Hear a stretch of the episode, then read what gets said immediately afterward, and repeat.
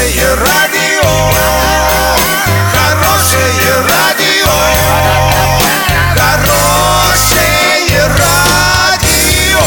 Радио Шансон. Студии с новостями Екатерина Антоненкова. Здравствуйте. Спонсор выпуска – магазин «Акватория тепла». Котлы, трубы, фитинги, сантехника, водонагреватели, насосы, радиаторы отопления. Улица Крайняя, 2А. Картина дня за 30 секунд. В Оренбурге и Орске продлили ограничения для движения большегрузов. Великобритания намерена запретить пластиковые соломинки. Подробнее обо всем. Подробнее обо всем.